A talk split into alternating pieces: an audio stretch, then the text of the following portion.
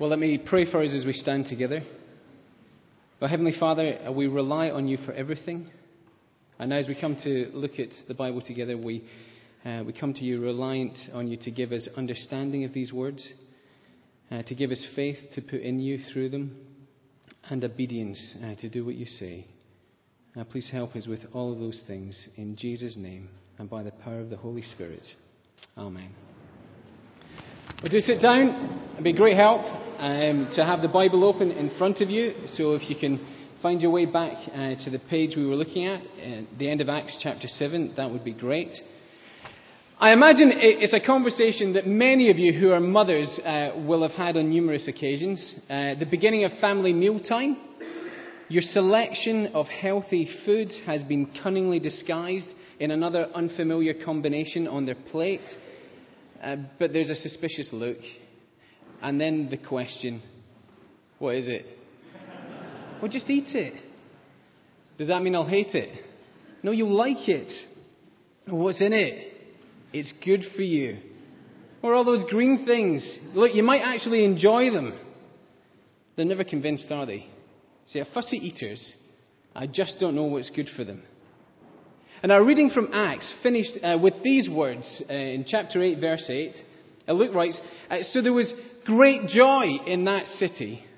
And I almost feel that Luke, who wrote this part of the Bible, is trying to be a little like the mealtime mother, uh, trying to convince us there's something here to enjoy.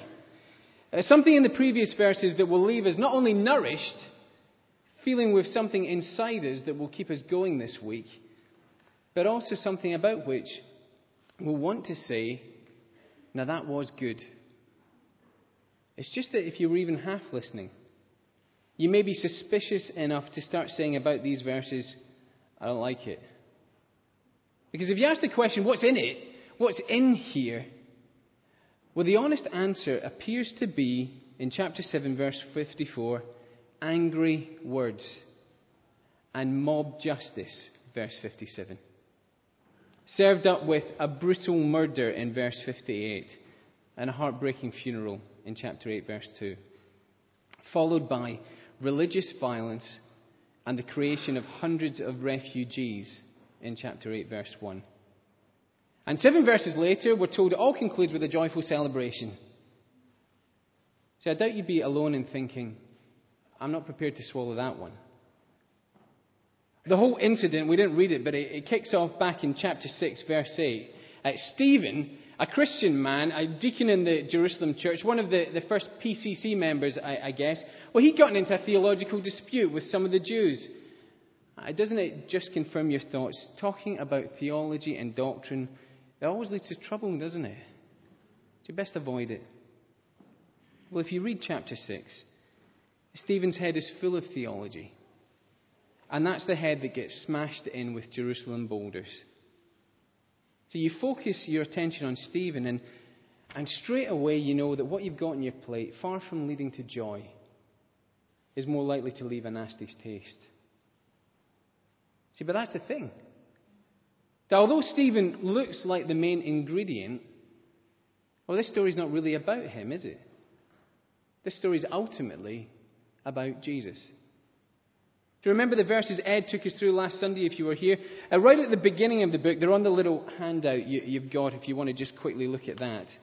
Uh, this is how the book begins. In my former book, Theophilus, I wrote about all that Jesus began to do and teach until the day he was taken up to heaven.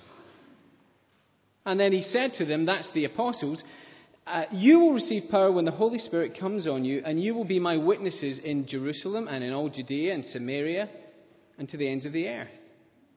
Ah, the verse Kate reminded us of earlier. But see, this is a book about Jesus' continuing work, which is, in the power of the Holy Spirit, to spread the good news about himself through the message of his witnesses, uh, the message that Jesus is Lord and Saviour. Through his death, resurrection, and ascension, well, he's able to forgive us and restore people to God. The good news that it's offered to everyone.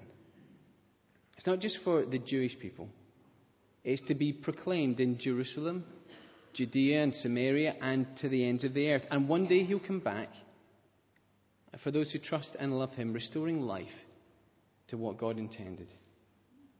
See, chapters 6 to 8 might tell us about opposition, but it's Jesus' response we're to look for. I said, come back with me to these verses and let me show you three things about him. They're on the handout if you want to, to follow through with that. Well, here's the first thing. In the face of opposition, Jesus continues to keep his promise. Integrity is important, isn't it? How, how far can you trust someone? Will they keep their word? Now, will they be able to keep their word? Even when things are tough. If you're going to trust Jesus, what kind of person is he? Does he have integrity? Can you stake your life on him? Oh, Jesus said he'd made it possible for anyone to be forgiven. We saw that last week. And he's committed himself as a matter of his own integrity uh, to making it known everywhere. See, Acts 7 might not be the first challenge, but it's certainly the most brutal so far. And as Stephen is brought face to face with the most hostile opposition, see, what do we see the Holy Spirit doing? Chapter 7, verse 55. Did you notice as we read it? Well, Stephen, full of the Holy Spirit, looked up to heaven and saw God and Jesus standing at the right hand of God. So the Holy Spirit isn't drawing attention to himself, he's empowering someone to speak about Jesus. Just as Jesus promised. He's kept his word. And what does Stephen do in verse 56? That even under extreme pressure, he passes on the witness that Jesus is Lord. Look, he said, I see heaven open and the Son of Man standing at the right hand of God. See, the witness to Jesus in Acts seems unstoppable. As I was uh, thinking about this during the week, my mind wandered back to the Rugby World Cup in 1995, at the semi final where England were properly introduced to a New Zealand winger by the name of Jonah Lomu. Do you remember him? So, one headline after the match said it all Human Rhino tramples England. I love headlines like that. Do you remember that match? He was unstoppable, swatting away England's Will Carling and Tony Underwood. Uh, regardless of the obstacles, no matter what they threw at him, he kept coming. See, Acts 7? Threatened with death? Stephen has power enough to speak. Acts chapter 8 and verse 4, facing their new refugee status. What do these exiles from Jerusalem do? Well, they preached the word wherever they went. Now, where did Jonah Lomu's power come from? Well, imagine being six foot five and 18 stone, eight pounds contributed something to it. Where did little Stephen's power come from? Well, Jesus, keeping his promise. See, regardless of the obstacles, no matter what they throw at him, Jesus keeps coming. He will not allow anything to stop the message of forgiveness through his death on the cross going to the whole world. And it's important that you know that. That you understand what Luke's telling you. This Jesus is powerful enough that when he makes promises, he keeps them. See, I'm never going to play international rugby, but if I had the choice of playing with or against the Jonah Lomu of 1995, regardless of who the opposition was, I know which I prefer. See, none of us will ever have to make that choice, though. But Luke, writing this, knows the choice that we all have to make. Is whether we'll take our stand for or against Jesus. And do you find yourself buckling when you feel a little under pressure during the week? Have you ever found yourself not wanting to draw attention to the fact that you're a Christian?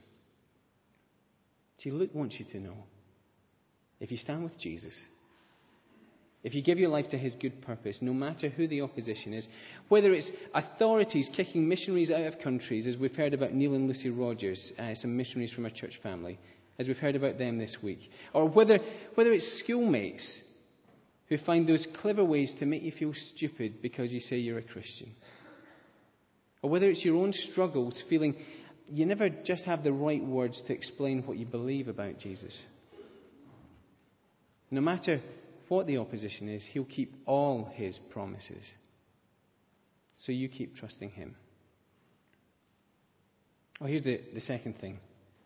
See, in the face of opposition, Jesus continues to transform people by his word.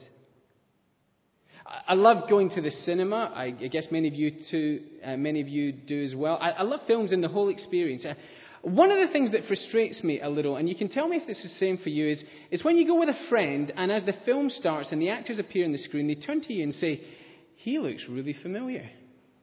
I think I've seen him in something else. And instead of watching the film, they spend the next 20 minutes saying to you, What was he in? It'll come to me. It'll come to me. Do you know? Do you know the film I mean? It's hardly surprising, is it? He's an actor. You're bound to recognize him. This is what he does, but forget about that and watch this film. Honestly, some people. See, Luke, writing Acts, he's not like me. He's not a grumpy cinema companion. Uh, in fact, as you read through this part of Acts, he's waiting for you to say about Stephen, I think I recognize him. See, throughout this story, as people look at Stephen, there's a kind of recognition going on. I turn back to chapter 6 and verse 15 just, just briefly. It's just when Stephen was being forced to stand trial on trumped up charges. He's dragged into the court, and, and people start to say, in effect, well, he reminds me of someone. You see what it says? All who were sitting in the Sanhedrin, that was the kind of religious court, looked intently at Stephen, and, and they saw his face was like the face of an angel. There's something about him. I dragged into court like a criminal, but he, he doesn't look like he belongs here. No, he looks like he belongs somewhere like, like heaven. Well, the trial goes badly. And it makes sense if you read through because one of the issues seems to be they don't like it that Stephen's message of Jesus is going to be offered to everyone everywhere. Now, they want Jerusalem and really themselves to be the center of everything. And that will be opposing Jesus, who offers forgiveness to anyone. And we know Jesus won't back down. He loves people too much. So in chapter 6, Stephen gives them a theology lesson, and among other things, shows them from the Bible, uh, from the Old Testament, that God is not just in Jerusalem, He's the God of the whole world. It's not Jerusalem that's special, it's God. Oppose Jesus, Stephen says, and you're opposed to God. They don't like it. That's chapter 7, verse 54. When they heard this, they were furious and gnashed their teeth at him. And verse 57, at this they covered their ears and yelling at the top of their voices, they, they rushed at him, dragged him out of the city, and began to stone him. And in the middle of all that, Luke's saying, Keep your eyes on Stephen. Does anything seem familiar? You just look at verse 59. While they were stoning him, Stephen prayed, Lord Jesus, receive my spirit. Verse 60. Then he fell on his knees and cried out, Lord, do not hold this sin against them. And then he died. Did you remember anyone who, even at death, continued in unwavering confidence in God's care, knowing that his life was put into God's hand? And do you remember anyone who, even at death, continued in unwavering compassion, even towards those who were killing him. You start to recognize him? Now, Stephen's death looks a little bit like Jesus' death. See, Luke wants us to recognize that Stephen's been transformed by Jesus. Stephen's no more an expendable casualty in Jesus' mission for the world, any more than you or I would be. Now, he's just displaying the true fruit of the gospel. Here's a man so convinced that Jesus has made his life secure, he'd give it up to serve Jesus. Give his life to tell his enemies how they can be saved and pray for them while they kill them. Howard Guinness was a, a, student in the early days of the Christian Union movement. He and his friends had a, a vision to establish CUs in every country in the world. His classmates at London University sent him to Canada to establish a CU movement there. Uh, their savings apparently stretched to a one way ticket and a winter coat. And with that, they sent him off. And after doing that, later he went on to Australia, helped found the movement there. Uh, speaking once, he said this uh, Where are those who will lose their lives for Christ's sake?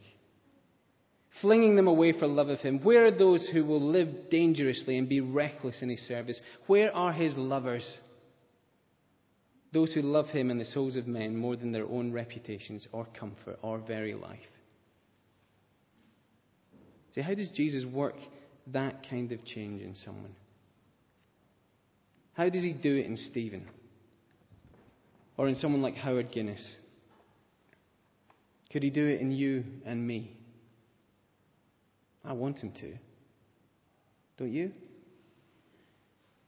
See, in our first reading from Exodus, we, we heard about Moses returning from a mountaintop meeting with God, and we, we heard this. He was not aware that his face was radiant because he'd spoken with the Lord. And Moses met with the Lord, spoke to him, and the change was tangible, recognizable. So, what about Stephen? We're not talking about any divine encounters, are we? Actually, I think we are. Oh, that's chapter 7, if you read it, isn't it?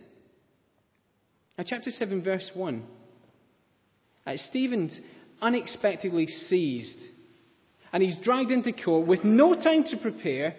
He's accused of various things. With no time to prepare, he's asked to give a theological defense for the message he's proclaiming. And the next 50 verses of chapter 7, he takes them from memory through Genesis, Exodus, Joshua, 1 Samuel, 1 Kings, Isaiah, and Amos. Is that not breathtaking? How many of us would be able to do that? See, here's a man who's had encounters with the living God. Here's a man who's listened to God speak. Here's a man who's got to know the Jesus that the Holy Spirit speaks of all through the Old Testament. Here's a true theologian.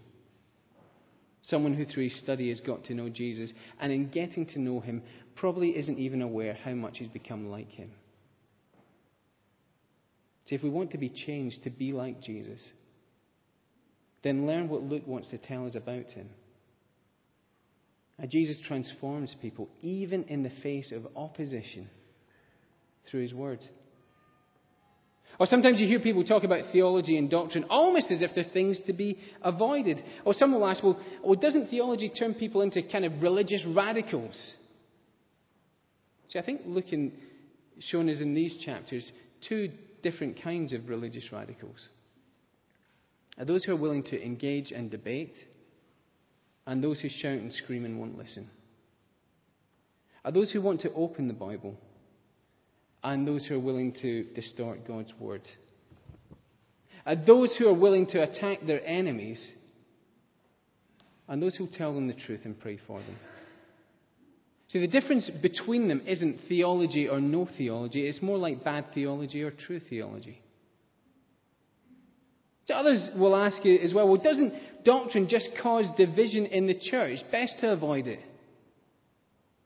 Well, true Christians have divided at times when there was no need.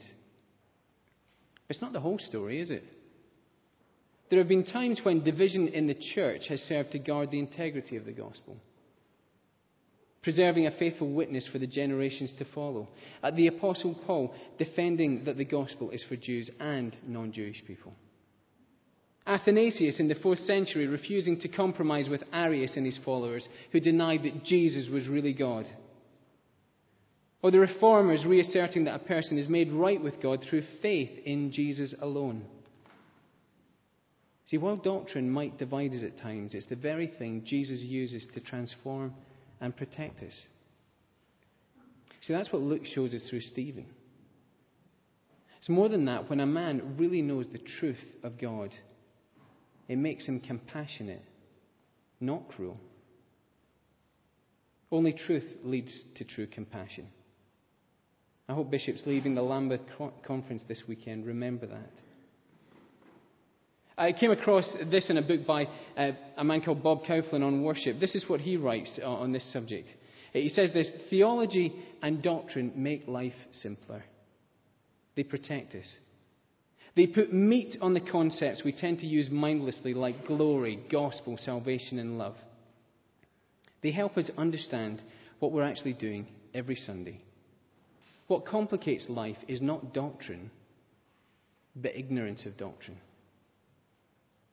I, I don't particularly like opposition. I don't like it when people disagree. I'd rather avoid difficulty and certainly discomfort. But they will come our way to a greater or lesser extent.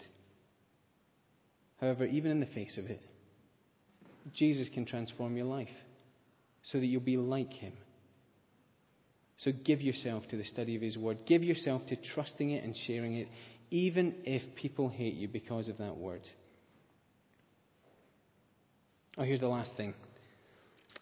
In the face of opposition, Jesus keeps giving joy producing grace. Grace that produces joy. I don't really like uh, the local news on the TV. I, tend to switch it off. You ever watch local news? They, they seem to, to put inappropriate stories side by side. That's what I always find watching it. Uh, you watch as they take you to a home burned to the ground, family members were still inside, and then follow it with trivial nonsense. A woman doing a sponsored crawl over a bridge to raise money for a cat sanctuary, or something like that. Unrelated stories. It always seems to me one trivializing the other. Now, Luke takes us and the chapter that we've read from a tearful graveside in chapter 8, verse 2, to a citywide celebration in chapter 8, verse 8. Uh, but it's incredible viewing as you read through it because they're not unrelated.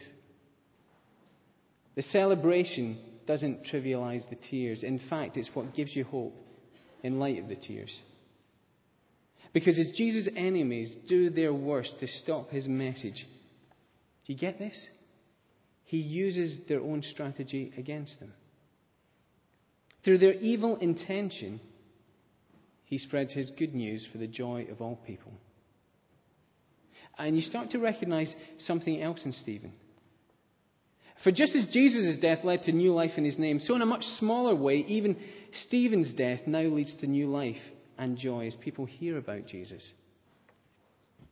It's an encouraging thought, isn't it, that Jesus would use your gifts in his service for the joy of other people. It's an incredible thought that Jesus is so powerful that he can even use the worst that can happen to you for his own glory and to produce joy. See, what's the worst that can happen to you? You can even, you can even trust that into Jesus' hands, and he'll produce joy in the end by His grace. Is that not someone we need to tell our friends and neighbours about? With power like that, who would dare oppose Jesus? See, if you'd never heard of him before, you'd be right to feel nervous for this man, Saul, that we're introduced to. A man who violently persecuted the church and dragged men and women off to prison. What would Jesus do with a man like that if he got his hands on him? Well, let me finish with Saul's own words later in life. They're written in 1 Timothy. Let me just read out what Saul said. Uh, he said this Here is a trustworthy saying that deserves full acceptance. Christ Jesus came into the world to save sinners, of whom I am the worst.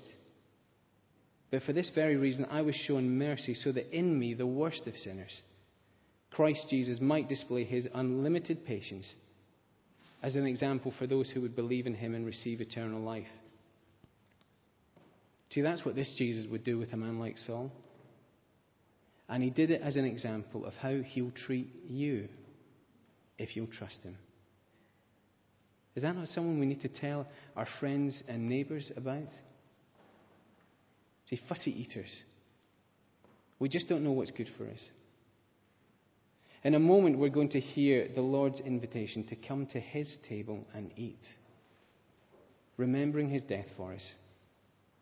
As we do that, let's come in faith, trusting in this Lord who keeps his promises, will transform us, and will give us joy through his grace, even in the face of opposition. Well, let's bow our heads together, and Paul will lead us in prayer.